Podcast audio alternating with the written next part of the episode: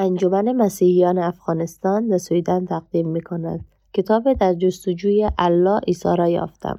نویسنده نبیل قریشی فصل چهل و هفت دشتی پر از صلیب 19 دسامبر 2004 بود.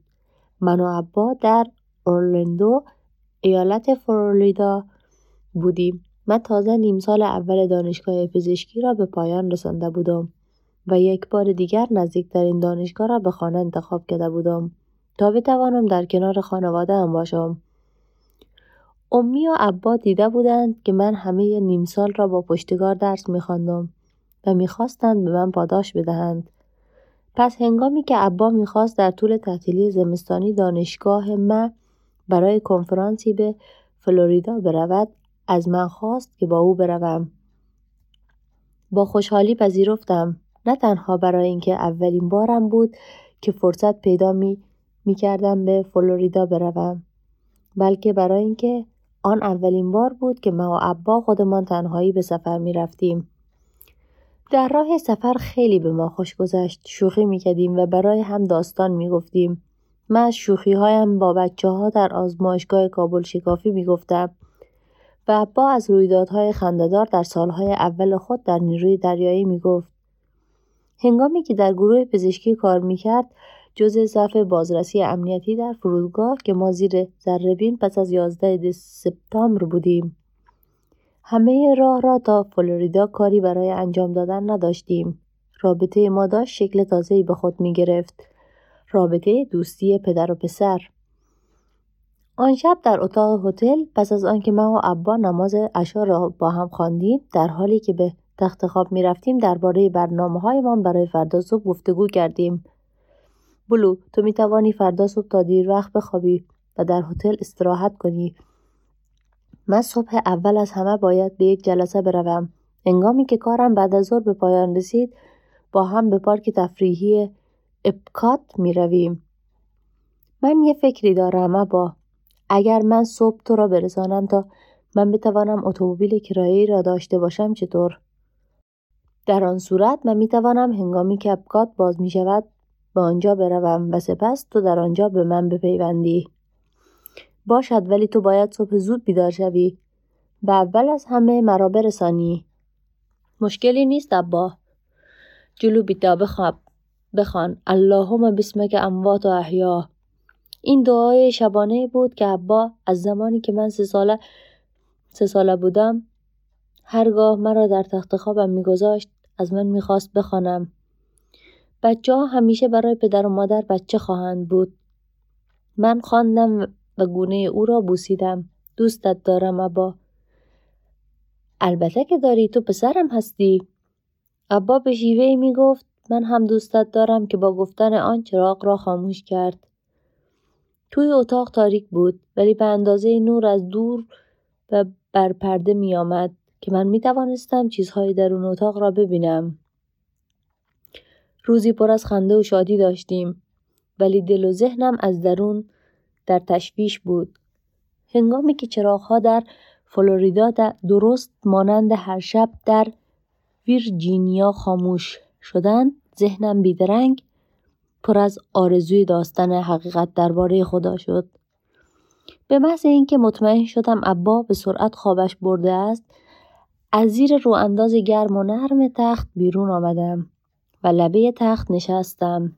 ناپایداری سرنوشتم خودش را در ذهنم نمایان ساخته بود. دوباره با چشمانی پر از اشک با خدا رو در رو شدم تا از او خواهش کنم که حقیقت را درباره خودش آشکار نماید. من پذیرفته بودم که با وجود همه چیزهایی که گمان می‌کردم می‌دانستم در واقع هیچ نمی‌دانستم من نیاز داشتم خدا حقیقت را به من نشان دهد. من نمی توانستم بدون او این کار را انجام دهم و نمی توانستم دیگر با آن شک و تردید کنار بیایم. آن لحظه شاید فروتنانه ترین لحظه زندگیم بود و عاجزانه از او درخواست خواب یا رویایی کردم. ناگهان اتاق به طور کامل تاریک شد. از درون تاریکی روبرویم را نگاه کردم. جایی که در فاصله کمتر از یک متر از تختم یک دیوار بود دیگر دیوار دیواری آنجا نبود. چیزی که من به جای آن دیدم دشتی پر از صدها صلیب بود.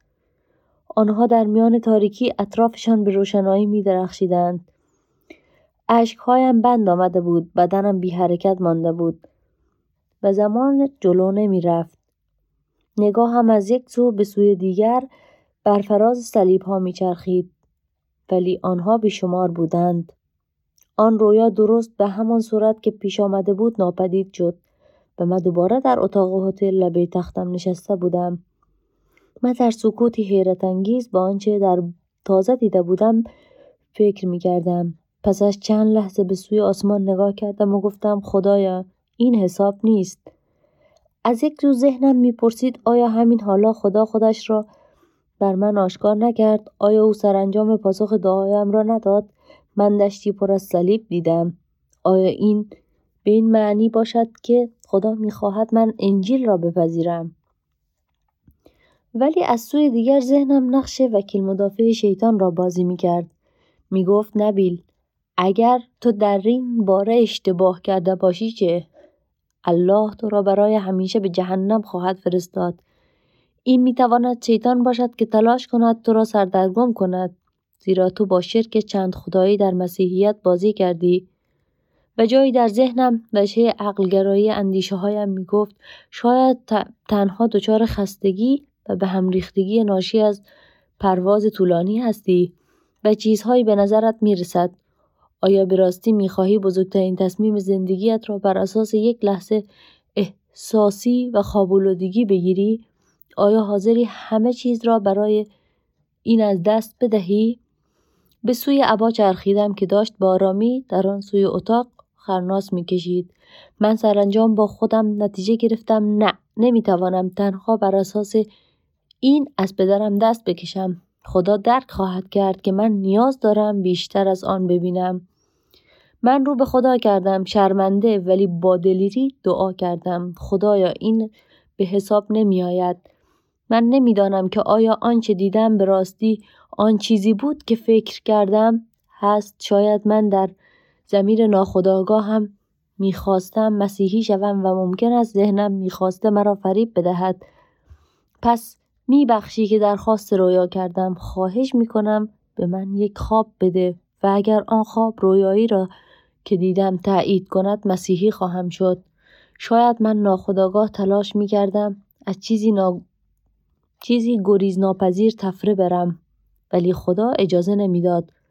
او همان شب خوابی به من داد.